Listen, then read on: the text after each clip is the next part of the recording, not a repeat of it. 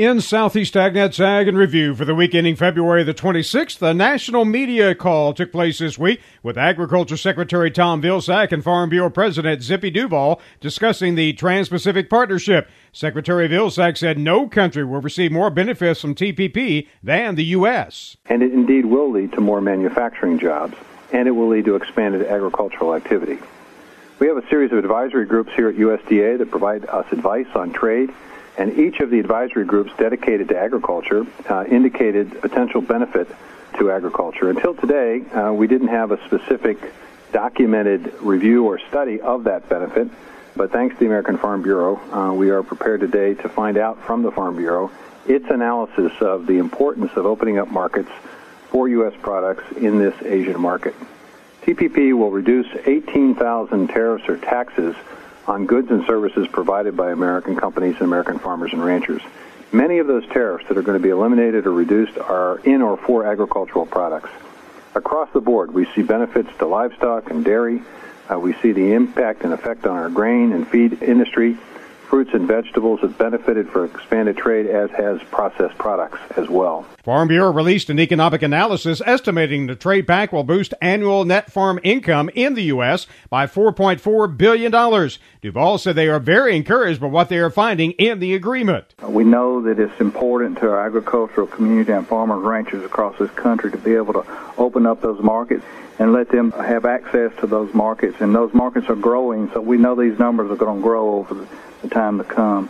But we're expecting to see a 5.3 billion dollar uh, increase in agricultural exports, and that means 4.4 billion dollars in the pockets of our farmers across the country. The report forecasts farm price increases for corn of 5 cents per bushel, a 12 cent per bushel increase for soybeans, 2 cents per bushel increase for wheat, and a 16 cent per hundredweight increase for rice. Cotton prices are not expected to change. However, cash receipts are projected to rise by $21 million. AFBF also predicts price increases for beef at $2.66 per hundredweight, a $2.45 increase for pork, and a $1.45 increase for poultry. Dairy products would also increase, including milk rising 21 cents per hundredweight. The agreement has been approved by negotiators from the 12 TPP nations. The U.S. International Trade Commission is preparing a formal analysis for the administration, which will formally ask Congress to ratify the deal. Well, in other news, Chase DeCoite, Associate Director of Beef Quality Assurance for the National Cattlemen's Beef Association, hopes producers understand why it's important in today's world to be BQA certified. It's really the basis of our industry and gives us the tools to share the story of the beef producer. BQA sits at the crossroads of producers and consumers in the sense that it is a cattle management program and best practices for production that producers can use to benefit themselves and their operations in an economic sense and in a sense of just doing what's right. But at the same time, it allows us to share that positive story and, and all that our producers do to those consumers that are increasingly interested in how their food is produced. And DeCoite says for those of you who are not certified, now's a great time to take advantage of the free online certification. Thanks to Boehringer Ingelheim sponsoring our free certification period. If you go online right now to bqa.org, you can sign up to go through BQA certification and training training before April 15th.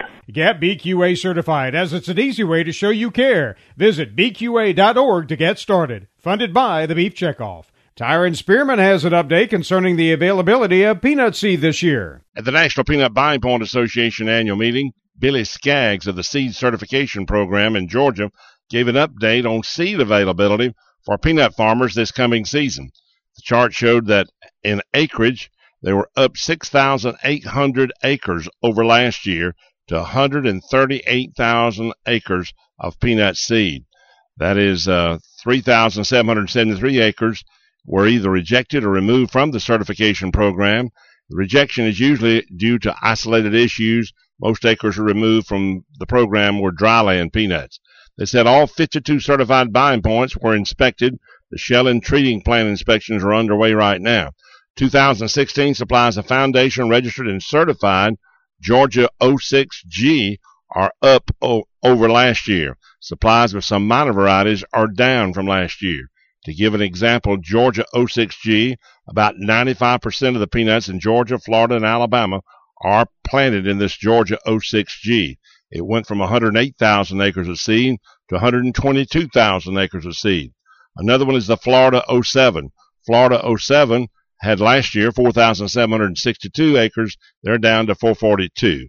Another pro- prominent one is Tifguard uh, from 6,000 to 4,000 acres. I'm Tyron Spearman for Southeast AgNet. Kathy Isom tells us about pistachios. Friday, February 26th is World Pistachio Day. The pistachio nut, a member of the cashew family, comes from a small tree originating from Central Asia and the Middle East. A pistachio tree produces about 120 pounds of nuts every two years or so, or about 50,000 nuts. The word pistachio originates from a mix of Persian and Latin. Pistachios can be traced back to as early as the 6th century. Today's top pistachio manufacturing companies around the world include the U.S., Turkey, and China.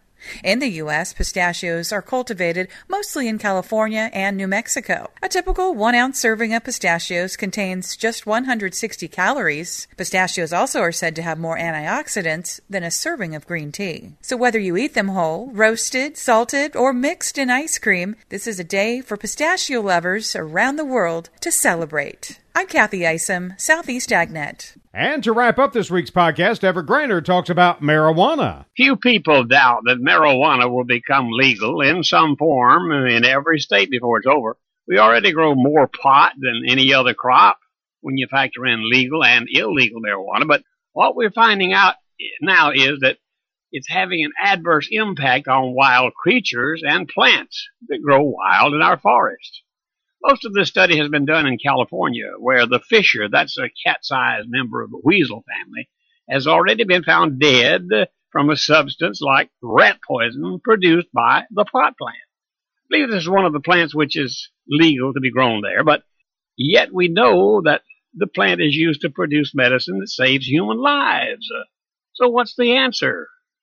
The answer is it will continue to be grown legally and illegally and not just in California.